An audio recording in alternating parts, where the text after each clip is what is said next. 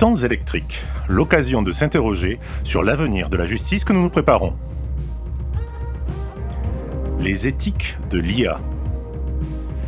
Nous recevrons aujourd'hui Emmanuel Goffi, philosophe et directeur de l'Observatoire éthique et intelligence artificielle de l'Institut Sapiens et également professeur en éthique de l'IA à AI Van City, School for Technology, Business et Society. Bonjour Emmanuel. Bonjour.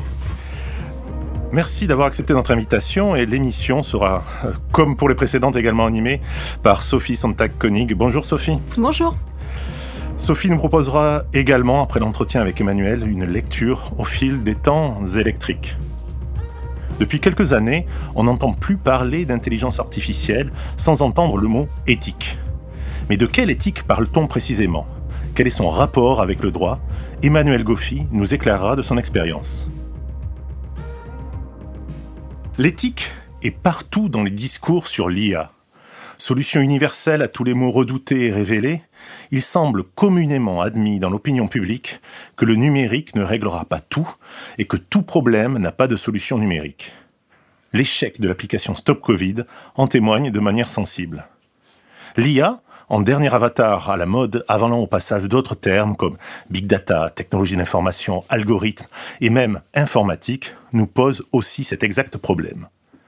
Présenté par l'industrie numérique, et même par les pouvoirs publics, comme le vecteur de progrès et de croissance de l'humanité dans les années à venir, cette intelligence très artificielle a ses propres défauts. En mécanique statistique extrêmement sophistiquée, elle fait face aux écueils que les professionnels de la donnée affrontent depuis des décennies biais, difficultés d'interprétation, confusion entre corrélation et causalité. Certes, une machine arrive aujourd'hui à discriminer avec aisance un chat d'un chien, mais elle discrimine avec la même aisance, et sans que les concepteurs ne s'en aperçoivent immédiatement, les populations en révélant des biais sous-jacents parfois bien enfouis. Et peut-être pire, l'on tente de généraliser des succès très spécialisés pour tout traiter de la même manière. La société ne se laisse pas facilement mettre en équation, en tout cas bien moins facilement que le jeu de Go. L'éthique a surgi au milieu des années 2010 comme une évidence pour résoudre tous ces problèmes. En étant centré sur l'humain et en adoptant une posture morale adéquate, guidé par des principes prometteurs, on devrait tout pouvoir résoudre. Or, de quelle éthique parle-t-on? Celle exportée maladroitement de la biomédecine? Celle, très contingente, venant d'une industrie dictant des règles pour elle-même? Ou d'une véritable science de la morale, préambule à du droit? Moins que l'éthique au singulier, nous allons donc parler avec Emmanuel Goffi des éthiques au pluriel. Nous avons la chance aujourd'hui d'avoir parmi nous donc Emmanuel Goffi, philosophe et directeur de l'Observatoire éthique et IA de l'Institut Sapiens, qui va remettre, je l'espère, les pendules de l'éthique à l'heure. Alors, cher Emmanuel, commençons par une question absolument évidente. Qu'est-ce que l'éthique? C'est une question extrêmement complexe. Euh, en fait, il n'y a pas de définition à proprement parler de l'éthique. Moi, je vous dirais, je dirais deux choses. La première chose, je dirais, et c'est très important de le souligner, surtout quand on parle d'intelligence artificielle, c'est que l'éthique est une branche de la philosophie, au même titre que la métaphysique, au même titre que la logique, au même titre que l'esthétique. Donc ça, c'est quelque chose de très important, et j'insiste là-dessus parce que très souvent, dans le discours qu'on entend sur l'éthique de l'intelligence artificielle, l'éthique est sortie de son contexte et utilisée uniquement comme un argument marketing, comme un argument de communication, mais complètement dépossédé de sa valeur philosophique. Ça, c'est la première chose. La deuxième chose, euh, c'est très arbitraire, donc c'est discutable. J'aime bien utiliser, moi, la réflexion de Paul Ricoeur sur la distinction entre la morale et l'éthique, parce que c'est vrai que très souvent, il y a un débat là-dessus. Euh, et l'éthique au singulier, en fait, c'est simplement l'étude des normes qui se sont mises en place pour créer de la morale. Donc, en fait, c'est tous les principes, ce qu'on appelle euh, l'éthique antérieure, c'est-à-dire tous les principes, toutes les, tous, les, tous les systèmes qui sont mis en place pour qu'on ait à un moment donné des, des règles morales. Si ensuite on prend l'éthique au pluriel, et je pense que c'est beaucoup plus pertinent dans le cas qui nous concerne, euh, c'est là, après la morale, c'est-à-dire c'est l'application de ces normes morales dans des contextes très spécifiques. C'est-à-dire que finalement, si on regarde bien, chacun d'entre nous a son éthique. Alors elle peut être commune avec d'autres personnes, quand on a une communauté de, euh, de, culture par exemple, mais elle peut être très très différente malgré tout, même si on appartient à un même pays, à une même communauté. Donc l'éthique c'est quelque chose d'assez complexe. Encore une fois, c'est vraiment de la philosophie. Ça, vraiment, j'insiste là-dessus. C'est très, très important. Puis ensuite, il y a deux manières de le voir. Il y a la science, l'éthique, l'étude des normes. Et puis ensuite, il y a les éthiques, qui sont les applications des normes. Et alors, dans le contexte spécifique de l'intelligence artificielle, pourquoi il y a une omniprésence de l'éthique? En quoi elle est? Alors, omniprésence de l'éthique, moi, je le, je le, vois pour, euh, pour deux raisons, euh, principalement. Euh, la première, c'est parce que l'intelligence artificielle présente beaucoup de risques. En tout cas, elle est présentée comme étant à risque. Et potentiellement, d'ailleurs, risques qui sont, qui sont extrêmement graves. Hein. On parle de destruction de l'humanité. Encore, euh, encore récemment, je, je, regardais une émission qui parlait de destruction de nos systèmes démocratiques, etc. Bref. Donc peut-être Social Dilemma, c'est ça Exactement, exactement, exactement. Très, très bon documentaire de Netflix pour les auditeurs. Très bon documentaire, très intéressant. Et donc, il y, y, a toute cette question de l'intelligence artificielle représente un risque. À partir du moment où quelque chose représente un risque, il faut mettre des garde-fous, il faut normer pour éviter que ce risque ne survienne. Donc ça, c'est la première raison. Il faut, des garde-fous, donc on va regarder ce qui existe. Et puis ben là, on a deux options. On a soit le droit, donc on va regarder ce qui est présent dans le droit, soit quelque chose qui n'est pas du droit. En l'occurrence, dans le droit, il n'y a pas grand-chose, voire rien du tout sur l'intelligence artificielle, parce que c'est quelque chose qui est très nouveau, parce que c'est quelque chose qui évolue très vite, que le droit, lui, n'évolue pas à la même vitesse. Et donc, bien, on va regarder vers quelque chose qui est un peu plus flexible, un peu plus facile à utiliser, et qui est, disponible sur étagère, c'est l'éthique. C'est-à-dire que globalement, on vient combler les absences du droit, les manquements du droit, par une réflexion éthique. on y reviendra sur ce lien entre droit et éthique, mais avant ça, est-ce que vous pourriez nous définir ce qu'on va impliquer ici dans l'intelligence artificielle?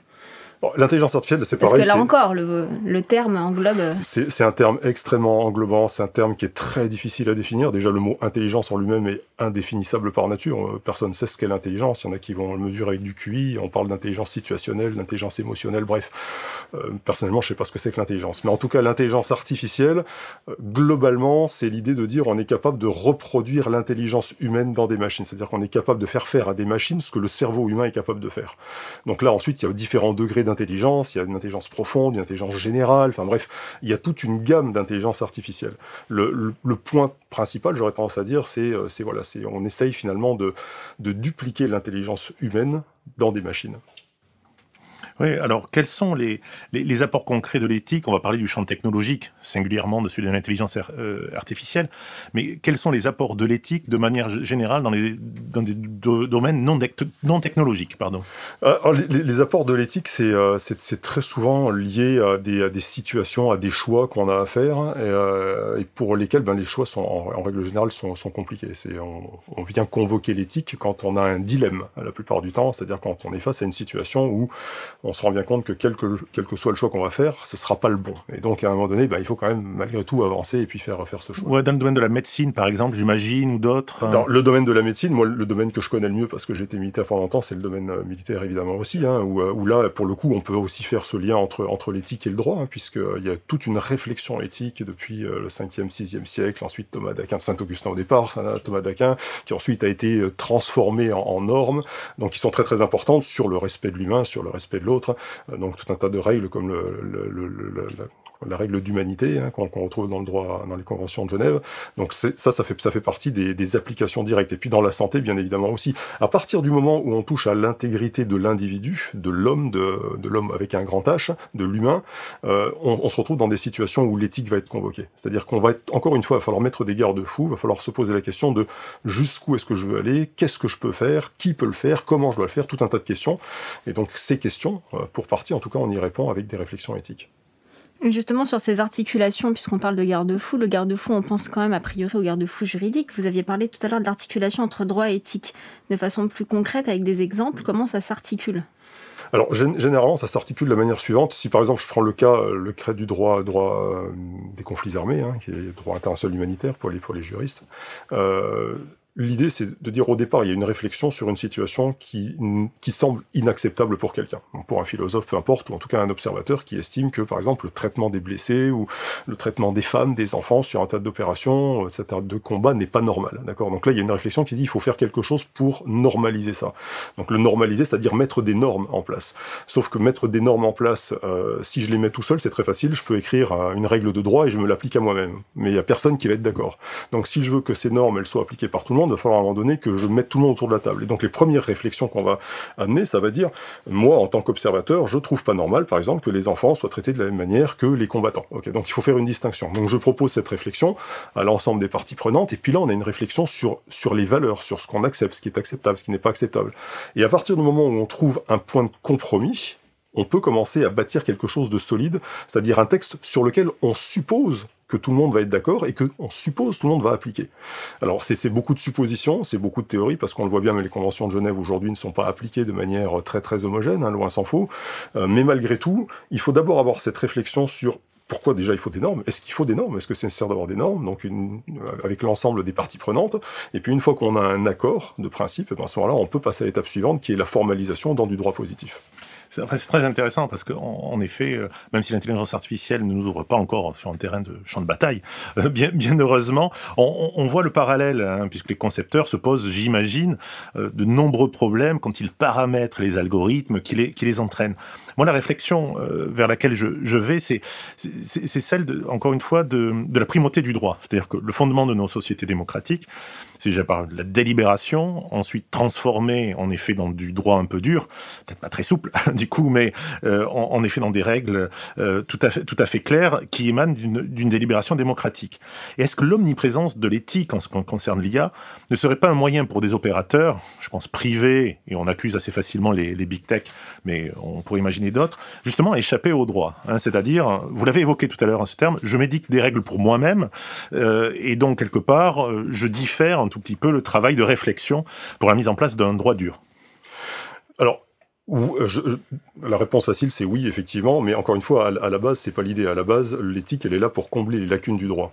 Euh, sauf que très rapidement, ce dont on s'aperçoit, c'est que euh, cette éthique, elle est extrêmement malléable, extrêmement flexible. C'est-à-dire que globalement, le mot éthique parle à tout le monde, mais ne veut rien dire pour personne. Si vous demandez à quelqu'un ce que veut dire éthique, vous aurez quasiment autant de définitions que d'interlocuteurs. À quelque chose près. Et pour certains, ben, les gens sauront même pas définir exactement, mis à part vous dire le bien, le mal, euh, ça, ça, ça va être relativement limité. Donc en fait, quand on, quand on commence à construire un discours sur les gens s'inquiètent, on veut les rassurer, on leur dit il n'y a pas de droit, mais on leur dit mais regardez, on a des principes éthiques qui viennent compenser cette absence de droit, ben on crée un discours. On s'aperçoit que ce discours fonctionne, on s'aperçoit que l'éthique c'est extrêmement flexible, c'est extrêmement malléable, que ça peut être utilisé un petit peu dans tous les sens, on retrouve toujours plus ou moins les mêmes mots, dans le même champ sémantique, et on s'aperçoit que ça fonctionne. Donc à partir de là, on se dit pourquoi est-ce que j'irais me contraindre en sachant qu'avec l'éthique, généralement, il n'y a pas de régime de sanction. C'est-à-dire que globalement, mis à part votre image, bon, d'un point de vue symbolique, vous pouvez être sanctionné mais la sanction des pairs, la sanction. Oui, tout à, tout à fait. Et, et, encore, et, et, encore. Mais oui, effectivement, mais c'est une, une, sanction symbolique, contrairement au droit qui lui est accompagné d'un régime de sanctions formel. Euh, donc on se dit, mais pourquoi est-ce que je vais me, je vais me, je vais m'imposer ce régime de sanctions formel, puisque finalement ce que je suis en train de mettre en place fonctionne très bien. Et finalement, quand on fait le choix, et là encore une fois, je reviens, je reviens à la question militaire, notamment sur ce qu'on appelle les, les, systèmes autonomes, euh, les systèmes d'armes létaux autonomes, pardon, avec toutes les discussions qui notamment ont eu lieu là récemment euh, à Genève, on voit qu'il y a des atermoiements infinis parce que personne n'a envie qu'à un moment donné, il y a une règle de droit qui dise vous ne pouvez pas faire ceci, vous devez faire cela, et si vous dérogez, sanction. Personne ne veut faire ça. Donc on préfère rester dans cette espèce de zone un petit peu mouvante, euh, qui est l'éthique, euh, qu'on peut finalement un peu malaxer comme on veut, qu'on peut vendre un petit peu à toutes les sauces, qu'on peut euh, triturer, et puis qui finalement n'engage pas à grand chose au final. Donc c'est là effectivement, oui, évidemment, tout le monde va utiliser l'éthique en se disant on va échapper au droit. Et c'est ce qu'on voit pour les salas, c'est ce qu'on voit pour tout un tas d'autres domaines. D'ailleurs, juste une réflexion, mais on, pourrait peut-être le redévelopper un peu plus tard. Problème de définition de l'éthique, donc je comprends bien. On a aussi un gros problème de définition de l'IA, hein, là aussi, qui, vous l'avez dit en, en, introduction, en parlant d'intelligence, c'est quand même compliqué de définir à ça. Donc deux flous ensemble, ça laisse une grande marge de manœuvre d'appréciation. C'est ce sur quoi on joue. Hein. Très honnêtement, encore une fois, je ne veux pas être hyper négatif, mais en tout cas, c'est une analyse, donc elle est discutable, elle est contestable, bien évidemment. Mais euh, j'ai fait de la communication et je sais très bien que très souvent, quand on veut communiquer efficacement, eh bien on joue sur la méconnaissance des gens. C'est-à-dire qu'on va finalement planter des petites graines et puis faire germer des idées autour de concepts qui sont facilement euh, euh digérables, j'aurais tendance à dire. Et en, en l'occurrence, euh, l'éthique, ce que moi j'appelle la cosmétique, c'est euh, un petit peu à la philosophie ce que le fast-food est à la Donc euh, on vous sert des choses, puis vous entendez éthique, vous entendez confiance, vous entendez transparence, puis ça vous rassure mais vous cherchez pas ce qu'il y a derrière tous ces mots, vous cherchez pas à, essayer de comprendre finalement au-delà de, ces, de, de, cette terminologie qui vous est servie euh, à loisir. Et, et, sur un plan euh, politique, est-ce que euh, finalement enfin, le néolibéralisme, on n'est pas là pour en faire la critique, le procès, c'est pas ça du tout le, le sujet, mais est-ce que finalement le néolibéralisme s'est pas saisi de cette question de l'éthique pour justement différer de la régulation un peu plus dure? Est-ce que c'est pas aussi un projet politique derrière? Alors je, moi je moi je mettrais pas je rattacherai pas ça ni à un projet politique, ni à un positionnement économique, ni, voilà, ni à une logique économique. Moi, je pense que c'est typiquement humain de faire avancer ses intérêts. Et puis, quand on trouve un moyen qui permet de faire avancer ses intérêts plus facilement, eh bien, on l'utilise. On fait tout ça, euh, peu importe d'ailleurs nos orientations politiques ou nos, euh, nos positionnements euh, politiques. Mais l'idée, c'est de dire, on a là un outil qui nous permet de faire avancer nos intérêts. Alors, certes, on est dans une société où il faut gagner de l'argent, où forcément il y a cette quête de, de, de la richesse qui vient accentuer bah, l'utilisation de moyens qui sont, on va dire, très très contestables, très discutables. En l'occurrence, l'utilisation de l'éthique en cosmétique, c'est-à-dire euh, de l'éthique qui vient juste maquiller une réalité euh, qu'on n'est pas capable d'expliquer ou qu'on ne veut pas expliquer parce qu'elle n'est pas forcément euh, agréable à voir.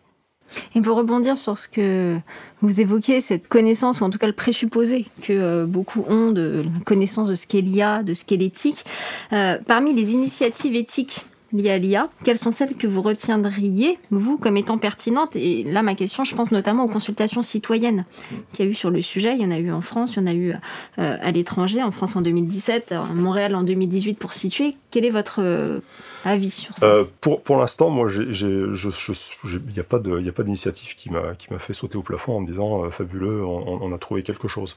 quand on prend par exemple effectivement la déclaration de Montréal ou quand on prend la consultation citoyenne de 2017, je dirais que l'intention est bonne, euh, je dirais que la réalisation est très mauvaise. Elle est très mauvaise pour plusieurs raisons. Déjà, euh, je, vous donne juste un exemple. Moi, récemment, ça m'est arrivé chez moi, j'ai eu un problème avec le câble de fibre euh, pour l'Internet.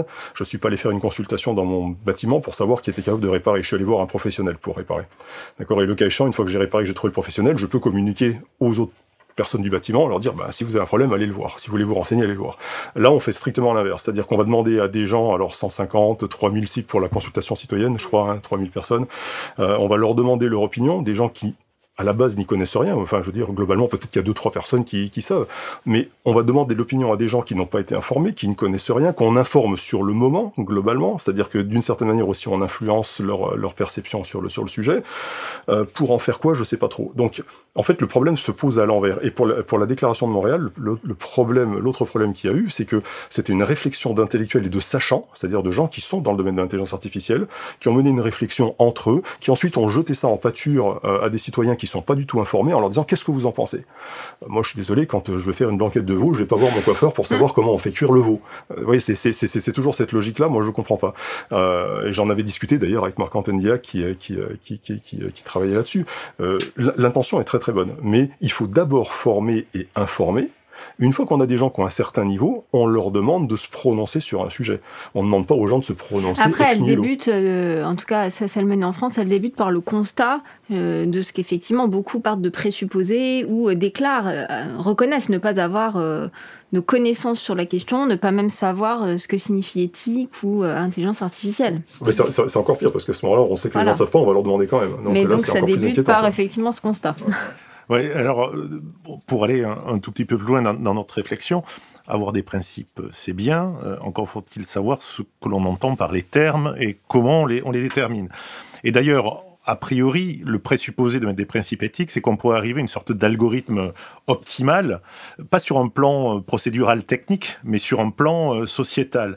Alors, comment tout cela peut, finalement s'appliquer? C'est-à-dire, qui définit ces valeurs? Est-ce que déjà, il n'y a pas de la subjectivité en donnant, par exemple, je prends un exemple, le terme transparence, par exemple, voilà, qui est servi à peu près dans tous les documents éthiques. Euh, tout cela est un peu subjectif, non?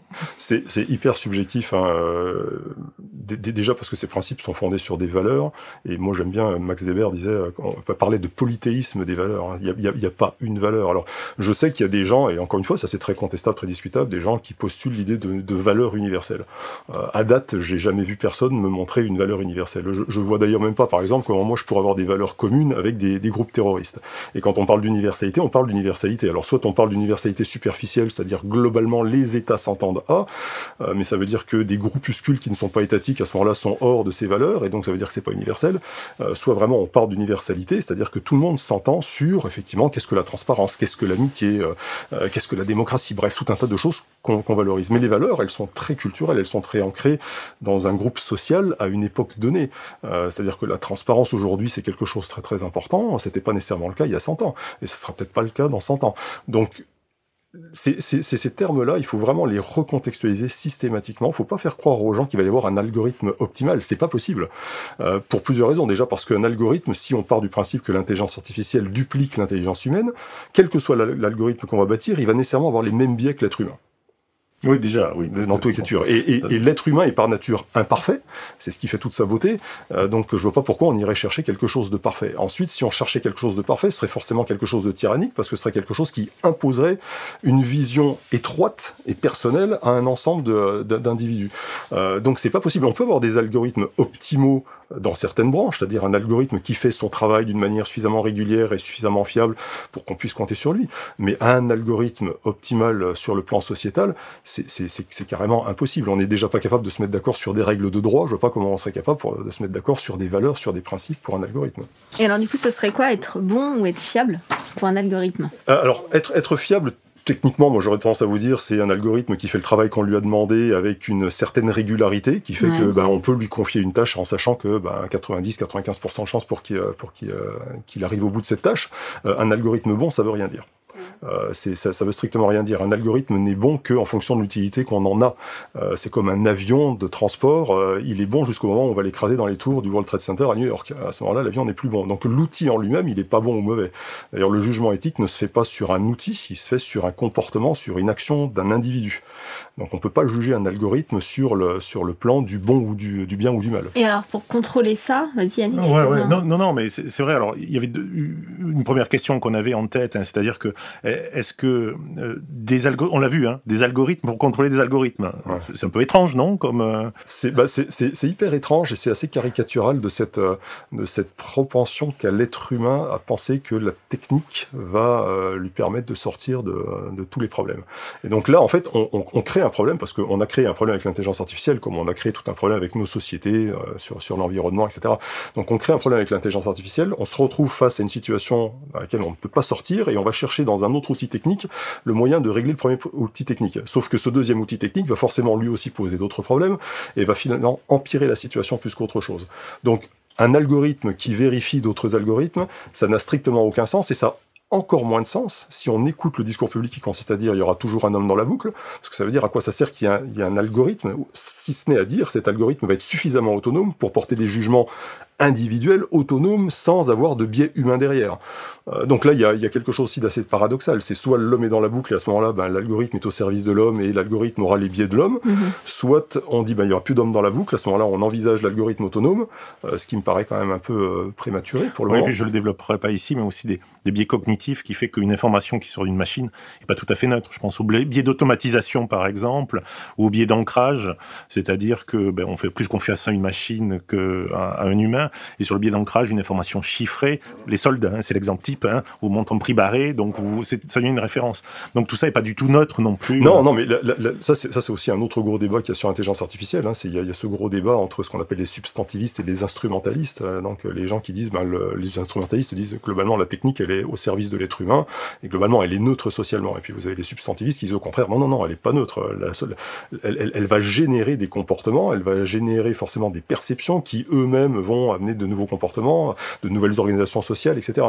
Donc, euh, quelle que soit la technique, la technologie qu'on use, qu'on utilise, pardon, à un moment donné, forcément, elle va avoir un, impact sur, sur les sociétés. Donc, non, ça n'est pas neutre du tout, du tout. Alors, euh, je reboucle un peu, je ne vais pas répéter, mais euh, je vais essayer de un peu préciser cette, idée-là. Euh, en lisant, moi j'ai dénombré, je crois, 300 et quelques documents sur l'éthique, enfin, quelque chose d'assez d'assez considérable. Et comme je le disais dans en début de l'émission, il y a, selon moi, plutôt des, des éthiques.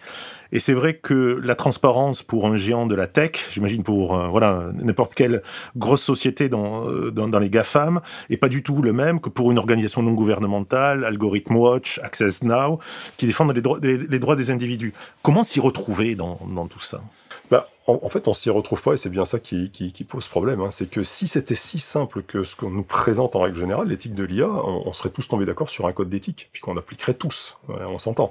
Alors là, effectivement, comme vous dites, s'il y a, s'il y a 300, 300 euh, textes, alors il y a dans le public, il y a dans le privé, chaque entreprise, il va de sa petite, euh, son petit code d'éthique, avec ses petites règles, retrouve, on retrouve un certain nombre de mots un petit peu partout, mais ça, c'est pas parce que les gens sont d'accord, c'est parce que derrière, il y a des produits à vendre et qu'on sait que ces mots permettent de vendre. Hein. Je prends juste l'exemple rapidement pour faire, pour faire un aparté, c'est quand on regarde la Chine qui développe des codes d'éthique, c'est très intéressant de voir qu'on retrouve les mêmes mots que ce qu'on ce, qu'on a dans, les, dans, dans, le monde occidental. Sauf que la Chine n'a pas du tout la même perception éthique que le monde occidental. D'ailleurs, il n'y a pas nécessairement de perception éthique euh, en Chine, c'est pas du tout comme ça que ça fonctionne. Donc c'est là où c'est intéressant aussi de se dire cette multitude, cette multiplicité des codes prouve bien déjà que l'éthique, elle est effectivement au pluriel quand il faut euh, parler de son application, prouve bien aussi qu'il n'y a pas de valeur universelle, qu'il n'y a pas d'idées universelles autour desquelles on peut se retrouver et puis ensuite bâtir une IA soi-disant de confiance. Euh, et pour revenir au, au mot transparence, il est clair que je suppose que pour euh, un gouvernant euh, russe, le mot transparence n'est pas le même que pour une ONG qui va effectivement euh, défendre les droits de, les droits de l'homme. Ça, c'est ça, c'est certain.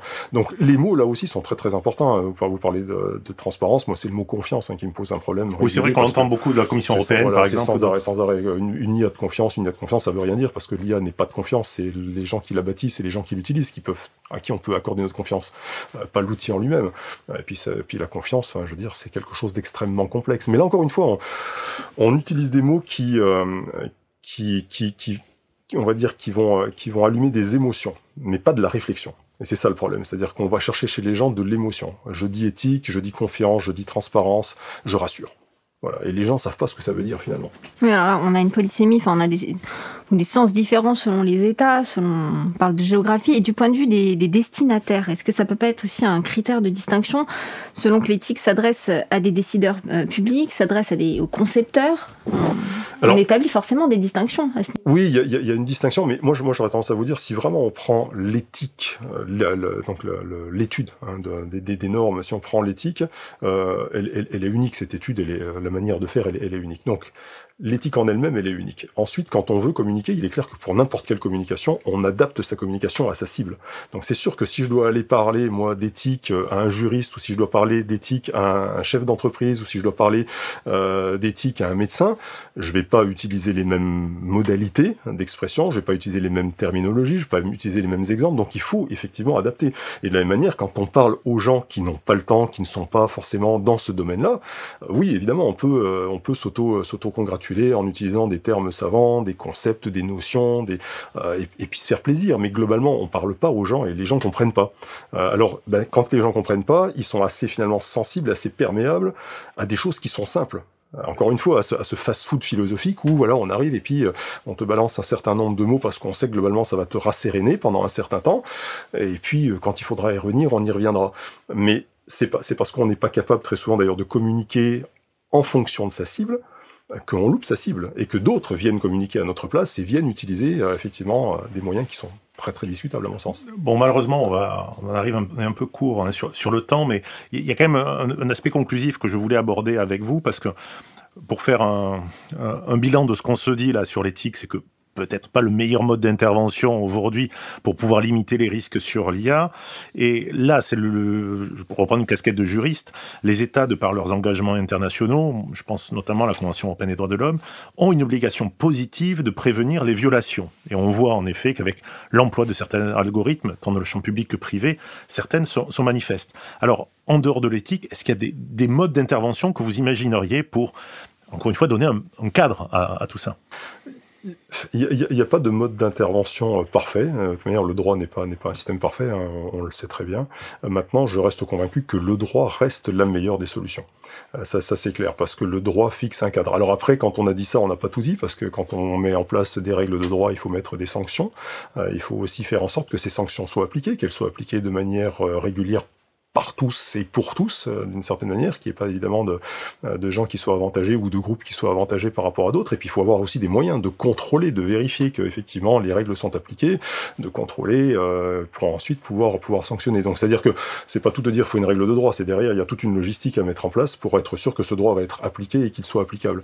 Donc c'est là la difficulté. Mais là aussi euh, très rapidement, euh, c'est très compliqué parce que la transposition de ces principes éthiques en règles de droit dans l'intelligence artificielle, c'est quasiment impossible. Je veux dire, euh, quand on parle de transparence, quand on parle de confiance, ce ne sont pas des choses que l'on peut mesurer, ce ne sont pas, sont pas des choses euh, pour lesquelles on a des caractéristiques spécifiques qui suffit d'implémenter dans un système logiciel. Ça marche pas comme ça. Donc euh, c'est très très très compliqué. Maintenant, pour terminer, je, je pense qu'effectivement, c'est le droit la meilleure solution, si tant est qu'il est applicable et appliqué. Ouais, ça me rappelle un, un jeune développeur qui m'avait dit, moi je sais pas très bien comment coder la dignité, par exemple. Bon voilà, donc on, on est face à cette opérationnalisation par, le droit.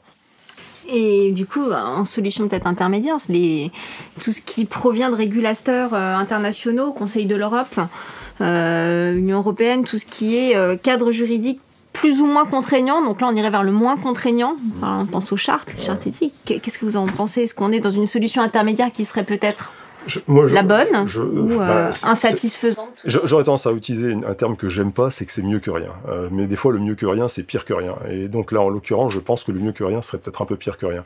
Le problème avec, avec les organisations internationales, je veux dire, mis à part à être un idéaliste ou même un naïf, euh, c'est que, c'est que, encore une fois, ce sont des jeux d'intérêt. L'Union européenne a le plus grand mal. Je lisais encore, ben, je crois que c'était hier, un document qui est sorti le 1er octobre, qui disait que le, Parlement, le Parlement européen venait de voter trois initiatives juridiques, je crois que c'est comme ça que ça euh, qui visait à remettre de l'éthique dans l'intelligence artificielle le 1er octobre 2020. Je veux dire, ça fait des années que l'Union européenne travaille là-dessus. Comment ça se fait que d'un seul coup on percute euh, On regarde le RGPD, le, RGPD, on peut l'utiliser comme on veut, mais comme toutes les règles de droit, elles sont faites à minima pour contraindre un minimum et pour laisser le plus de champ possible à l'ensemble des acteurs.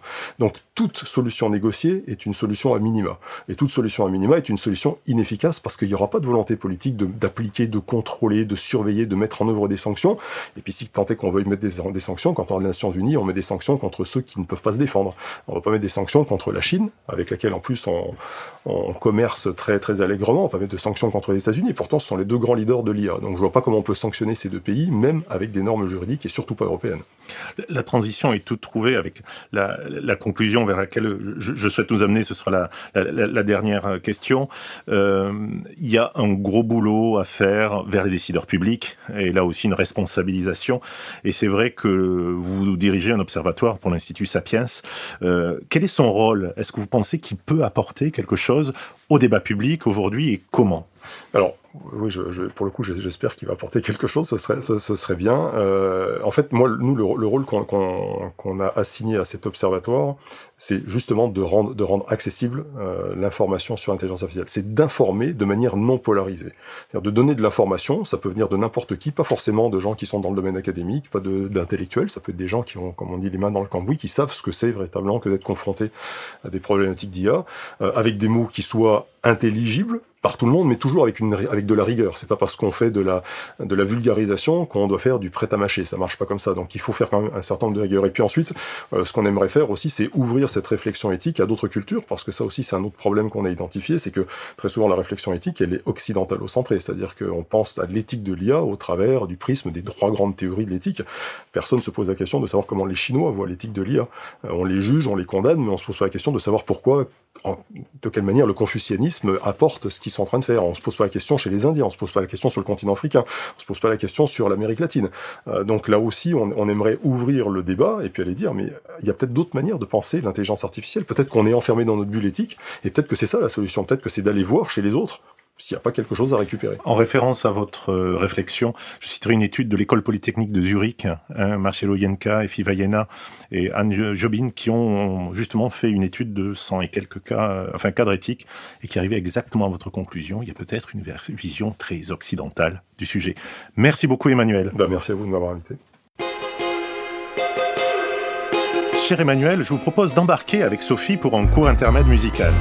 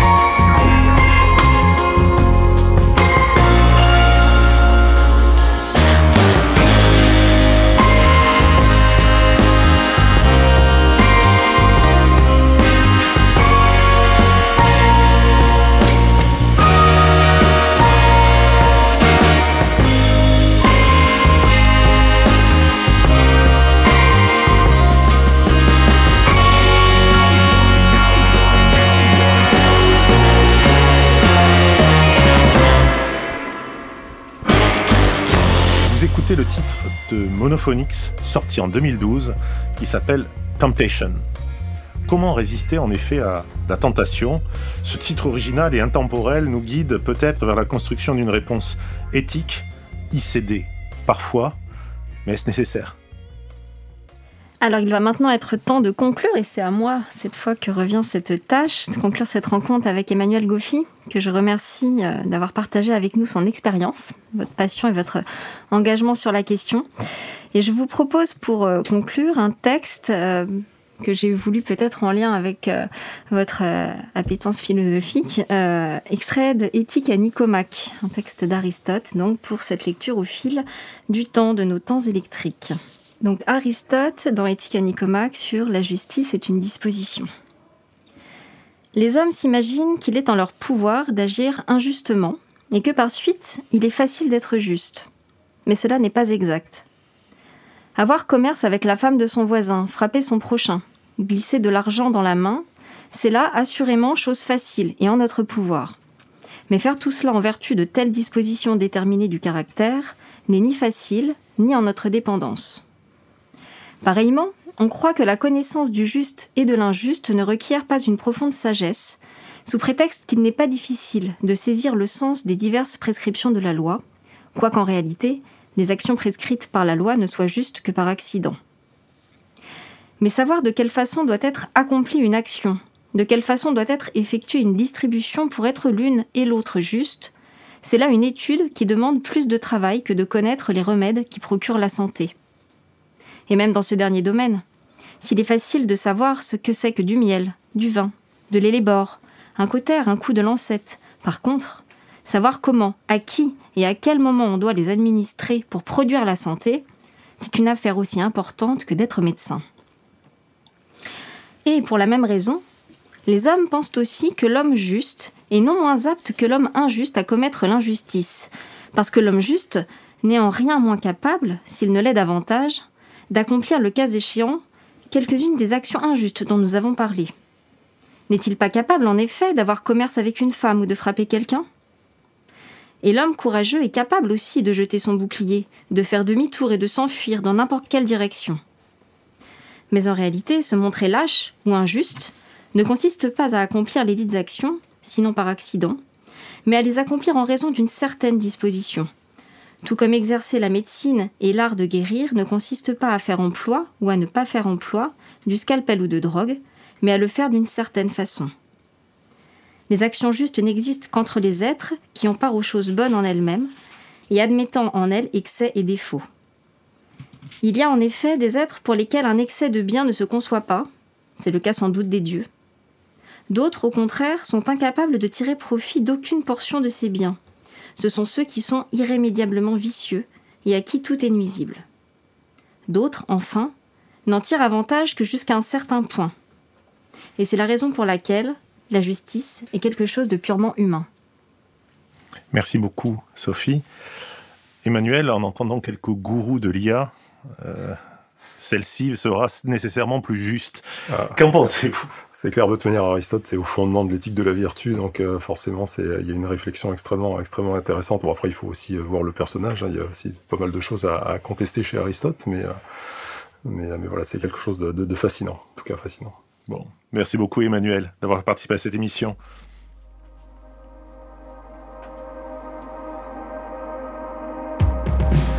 Temps électriques, l'occasion de s'interroger sur l'avenir de la justice que nous nous préparons. Nous avons reçu aujourd'hui Emmanuel Goffi, philosophe et directeur de l'Observatoire éthique et intelligence artificielle de l'Institut Sapiens et professeur en éthique de l'IA à AI Van City, School for Technology, Business and Society.